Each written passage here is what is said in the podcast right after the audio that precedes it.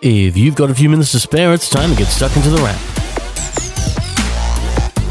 It's the beginning of 2020, and you're listening to The Wrap, Australia's fastest technology roundup. And with a new year underway, we're peering into what you can expect for 2020. Each and every year is different, and while last year didn't quite turn out the way everyone expected, many of the trends we did predict were fairly close. 8K arrived, more banks supported mobile payment standards, cars became a little more connected, 5G launched, and the home became smarter thanks to all those smart devices. So, what's next? Well, mostly continuations, as the world becomes more connected and switched on. 2020 may well be the hindsight year where we look back at what we've done, but it's also the year where we look to where we're going. And we're heading to a very connected future, which probably doesn't come as much of a surprise. You probably saw quite a few smart speakers and smart displays in the past year, and these can give your home some voice control. Now we just need more devices that play together. Things like smart white goods and appliances are on the cards, as your fridge, oven, and more gadgets find ways to connect to the web. Now, in 2020, I fully expect that the smart home will take a lift in its game.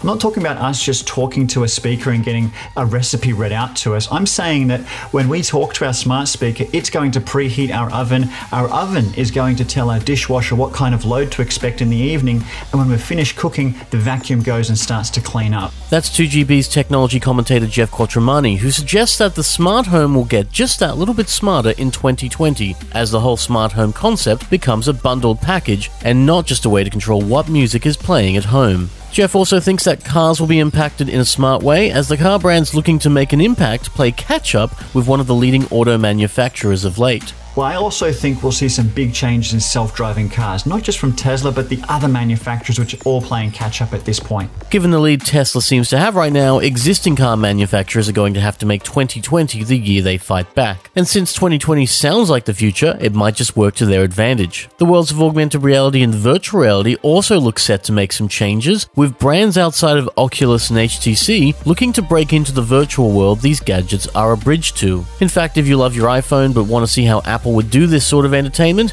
PC World Australia's Fergus Halliday told us that we can probably expect Apple to make an appearance. With the Oculus Quest acting as an apex for consumer VR experiences, I'm really interested and excited to see what 2020 brings when it comes to AR tech. There have been plenty of rumors suggesting that Apple might be looking to make a play, and I want to see what that looks like and what it inspires. But while augmented reality glasses might be something coming from the makers of the iPhone, Fergus mentioned a style of tech savvy eyewear he was more keen to see in 2020. Along those same lines, another thing I'm personally really excited to see more of in 2020 is smart glasses. Not in the Google Glass sense of the term, but stuff closer to the Bose frames and Focal's smart glasses, both of which came out in 2019. I've worn glasses my whole life, and the idea of turning my existing frames into a set of bone conducting headphones still sounds pretty good to me, and I doubt I'm the only one. The execution just needs to be a little bit better than it was this year, and I reckon 2020 gonna be good for that. The other trends you can expect this year have to do with mobility, and they are foldables and 5G. Simply put, we're going to see more of those this year because we started to see them last year.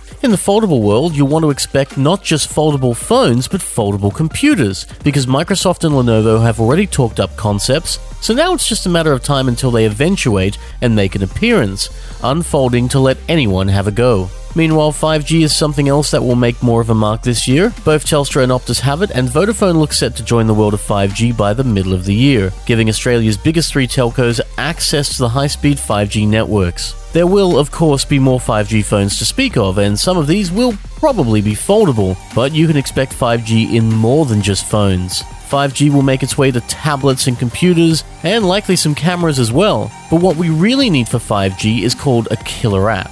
It's a concept that screams, yes, you're making use of these super fast connections for a really good reason. We just don't have it yet. With 5G supported in more places this year, it might open up more opportunities to see what that killer app could be. For now, you've been listening to The Wrap, Australia's fastest technology roundup. You can find more episodes like this at Podcast One, Spotify, and Apple Podcasts every Friday. But next week, there will probably be more because The Wrap will be live from the world's biggest technology show, CES, reporting on the tech trends and more as we see them. That means it's a fairly safe assumption that you can expect more episodes next week, as well as all the news being reported to you at thewrap.com.au. Until then, have a great weekend. We'll see you next time on The Wrap. Take care.